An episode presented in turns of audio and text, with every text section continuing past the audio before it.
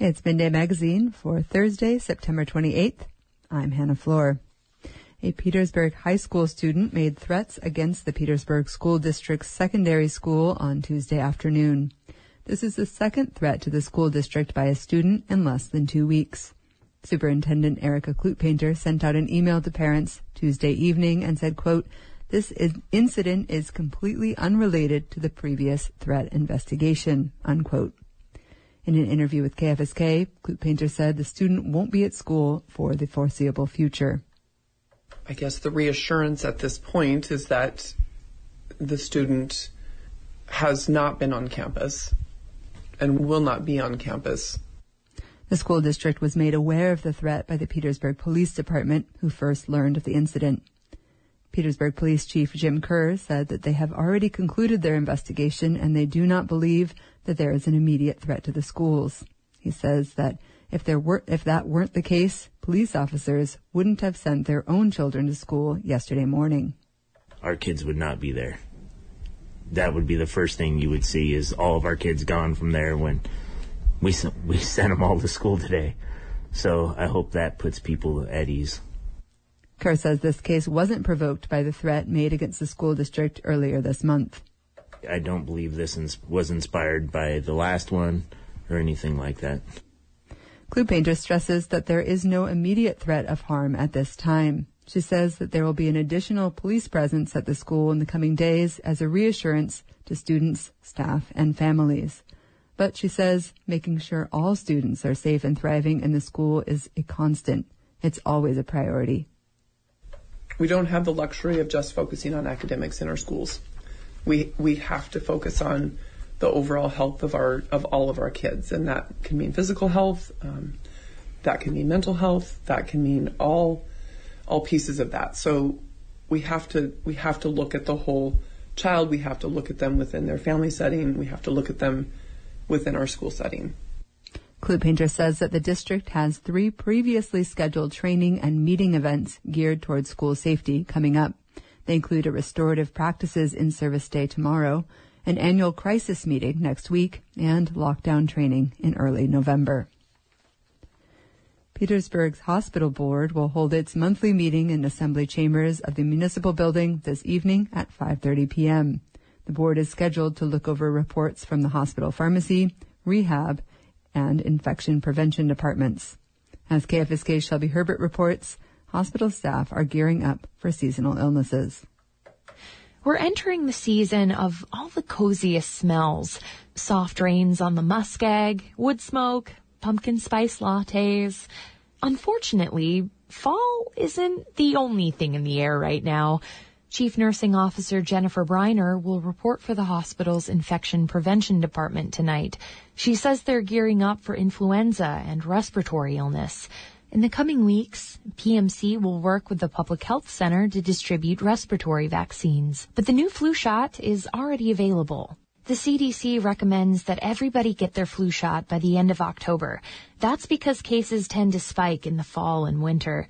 Briner's department is also expecting to get new vaccines for COVID-19 and RSV soon. This will be the first time they'll be able to vaccinate for RSV, an illness that's dangerous to infants and the elderly. Over at the hospital's pharmacy department, things are looking a bit more lean. They're struggling to stay completely stocked. Drug room coordinator Elise Kubo reports staff are dealing with shortages of certain medications.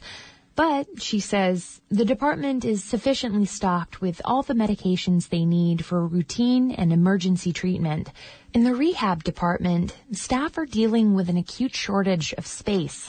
Department Manager Caitlin Duras reports that staff are forced to work in the main hallways, the community gym, and even the hospital parking lot.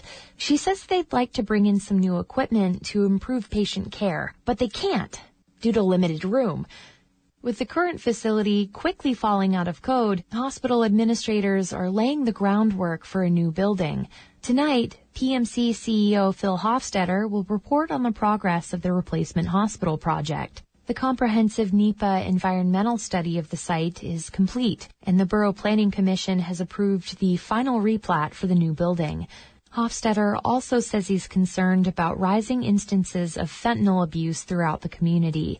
He's organizing a meeting with EMS, the Public Health Center, and local law enforcement to gain a clearer understanding of the problem. After these reports, the board will go into an executive session, closed to the public, to review hospital staff appointments and legal matters. In Petersburg, I'm Shelby Herbert. And KFSK will broadcast that meeting live and post the recording on our website, kfsk.org. Anyone from the community can join the meeting in person, by phone, or on Zoom. And there's more information on KFSK's community calendar. Petersburg's library board has three open seats in next week's municipal election. Five people are running. The board helps the library communicate with the public and plan for the future. It also acts as a sounding board for policy changes with borough librarian Tara Alcock. KFSK sat down with Mary Ellen Anderson to talk about why she's running for the position. Anderson was the librarian at Petersburg's Rae C. Stedman Elementary School for nearly two decades, and she says that makes her uniquely qualified to serve on the library board. Well, I have always loved libraries. I have an insatiable curiosity. And as a kid, I would spend hours just reading the encyclopedia in our den. We had a great library in the neighborhood and I went there often.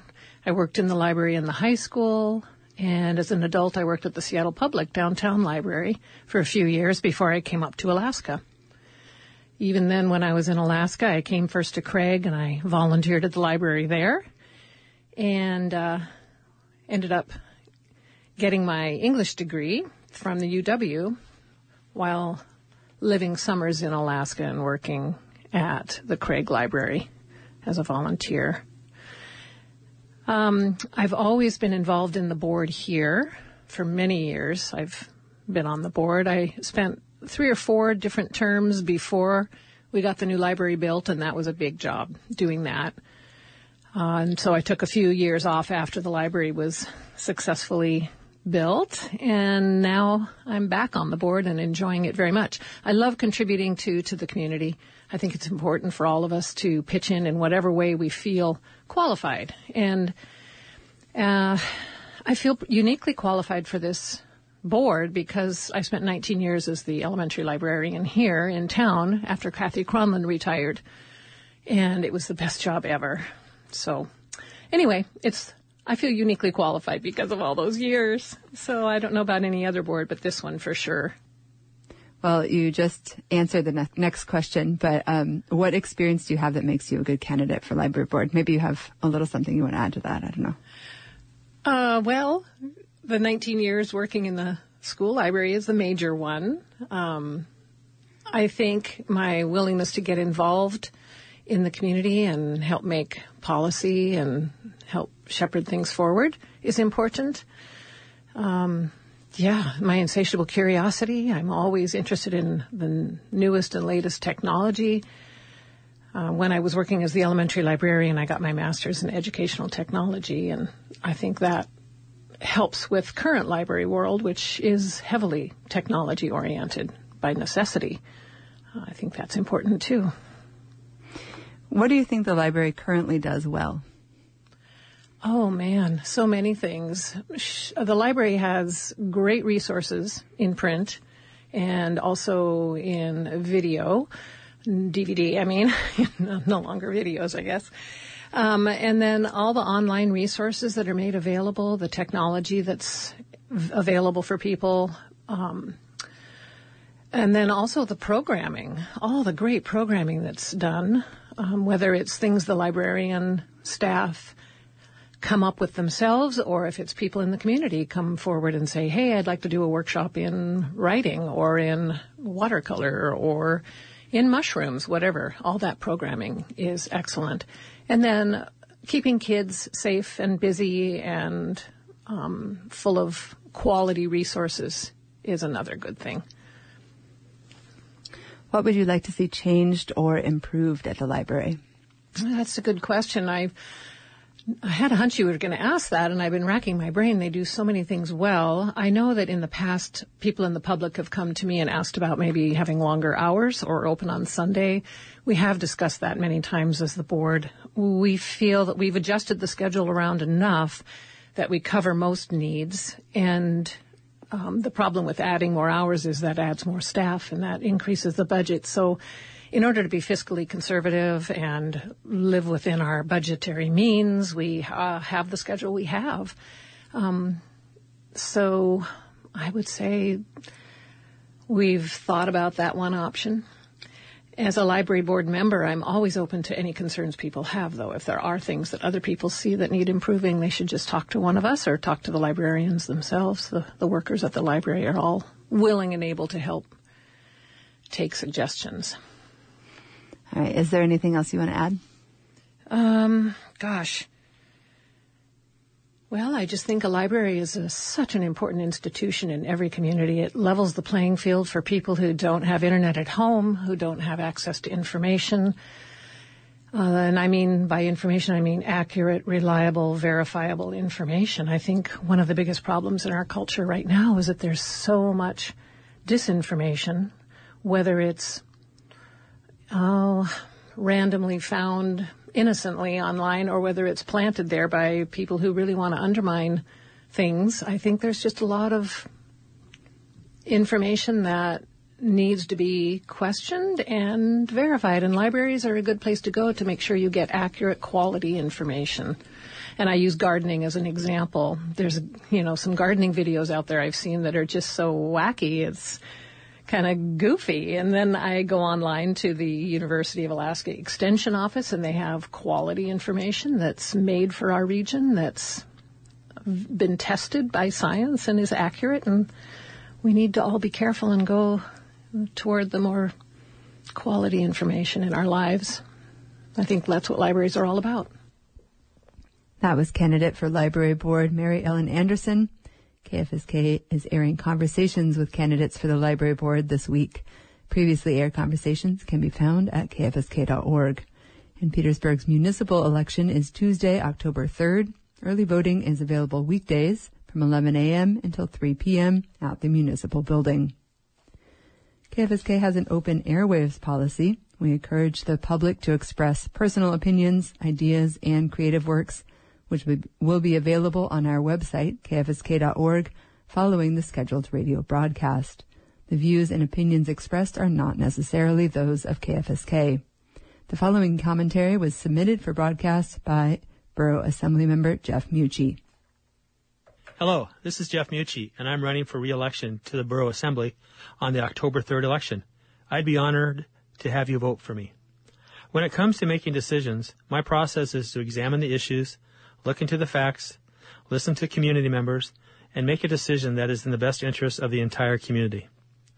When preparing for meetings, I spend hours and hours digging into the details, talking to individuals who are experts on the to- topics, and I try to include a wide range of opinions and voices as I endeavor to make a good decision for the entire community. The responsibility to make good decisions is very important to me, and it requires a lot of effort. You owe it to yourself to know your candidates and to find out why they are running for office. If candidates don't show up at forums or do not make themselves available to the newspaper or the radio station, then that should be enough to show you the true character of the candidates. My priorities moving forward are to continue to look into ways to make housing available and affordable. I will continue to advocate for the borough's maximum local monetary contribution to our school district preparing the community's children for the future is very important to me. They are the most important investment that we have. I will continue to support the hospital board in their effort to build a new critical access hospital. If you're planning on being out of town, traveling, or fishing, please stop in and see Sally Dreyer downstairs at the municipal building and make sure to vote. We're very lucky to have Sally helping us with the absentee voting. So if you have any questions for me, I can be reached at 907 518 9007. Thank you very much for listening to me. I'm Jeff Meucci, candidate for Borough Assembly. Go Vikings. The commentary you just heard was submitted for broadcast by Borough Assembly member Jeff Meucci. KFSK encourages the public expression of personal opinions, ideas, and creative works. Views and opinions expressed are not necessarily those of KFSK. For more information, please call our general manager, Tom Abbott, at 907-772-3808.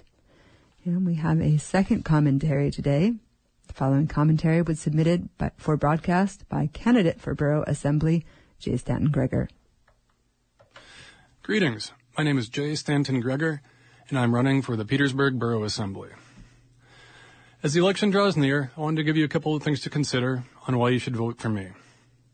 One, if the successful completion of a new hospital continued good health care in Petersburg is important to you, uh, I think I'm the candidate for you.